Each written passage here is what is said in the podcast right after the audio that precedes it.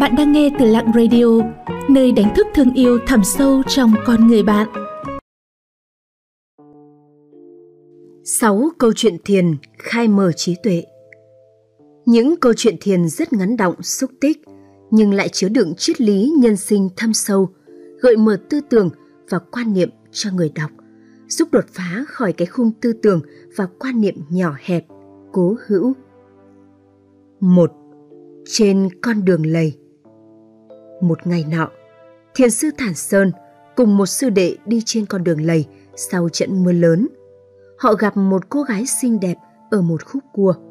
Cô gái mặc váy áo lụa và thắt lưng lụa nên không đi qua chỗ bùn lầy được. Nào cô gái, tôi giúp cô. Thản Sơn nói, rồi ôm cô gái bế qua con đường bùn lầy.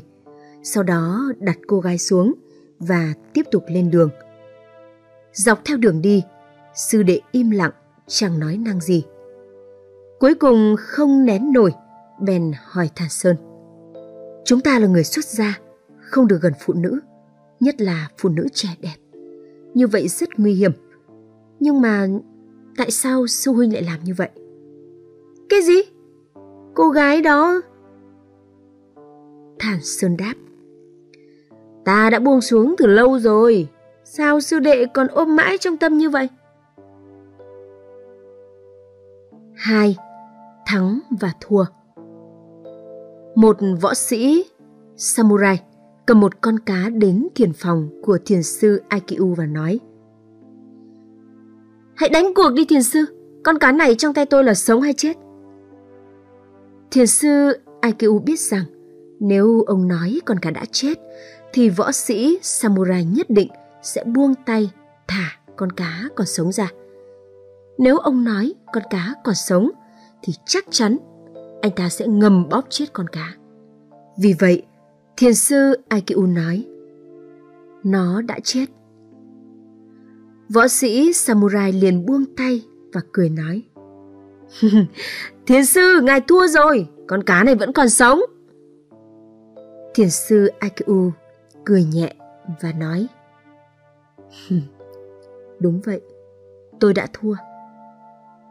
Thiền sư Akiu đã thua, nhưng ông đã thắng là ông đã cứu sống một con cá. Ba, một chén trà. Nam ẩn là một thiền sư vào thời Minh Trị, Nhật Bản. Một ngày nọ, một vị giáo sư đại học tìm đến ông hỏi về thiền. Thiền sư pha trà tiếp đãi.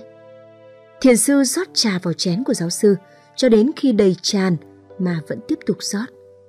Giáo sư nhìn trà liên tục tràn ra khỏi chén, đến khi không thể nén nổi nữa. Giáo sư đã nói, Đã tràn rồi đừng có mà rót nữa. Thiền sư Nam ẩn trả lời, Ngài cũng giống như chiếc chén này. Bên trong chứa đầy ý kiến và suy nghĩ cá nhân của Ngài.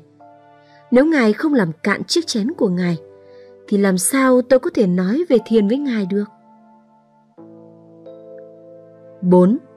Ngộ tính như ánh sáng Khi nghe Phật giảng Pháp, một đệ tử hỏi Đức Phật Con không thấy được thế giới cực lạc mà Thế Tôn đã nói, vậy làm sao mà con tin được? Đức Phật đưa người đệ tử vào một căn phòng tối và nói với anh ta uhm, Có một cái búa trong góc phòng con lấy nó cho ta. Căn phòng rất tối, người đệ tử sơ bàn tay trước mặt mà vẫn không nhìn thấy các ngón tay của mình. Anh ta đành phải nói với Phật. Con ờ, không nhìn thấy gì cả.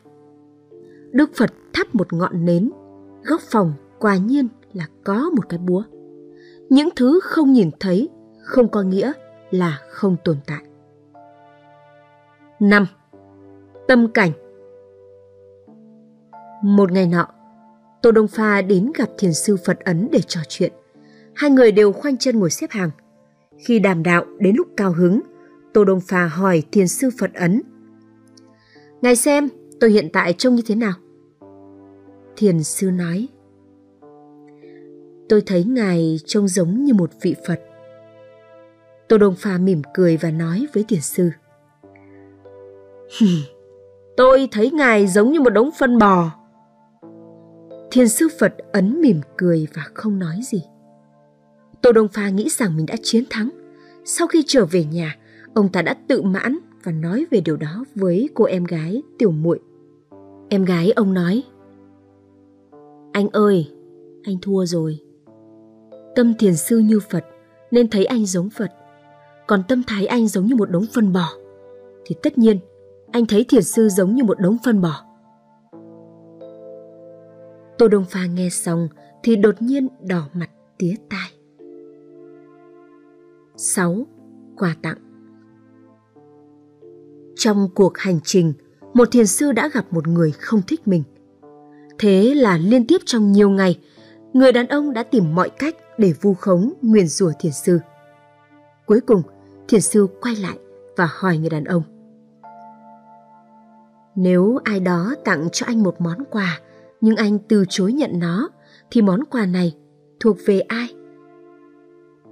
Người đó trả lời, thì à, thuộc về người tặng quà. Vị thiền sư mỉm cười và nói, Đúng vậy, nếu à, tôi không nhận những lời nguyền rủa của anh, thì anh lại đang tự nguyền rủa chính mình.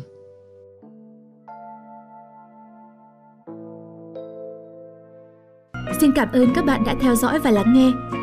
Các bạn thấy nội dung của chủ đề hôm nay như thế nào ạ? Hãy comment bên dưới để chúng mình rút kinh nghiệm cho tập sau tốt hơn nha. Những lời khuyên và đóng góp của các bạn sẽ giúp Lặng Radio không ngừng hoàn thiện và phát triển.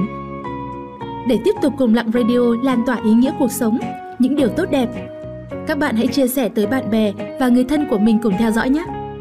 Bạn cũng đừng quên đăng ký kênh và ấn vào hình quả chuông bên cạnh để nhận những thông báo cho bài viết tiếp theo. Xin chào và hẹn gặp lại!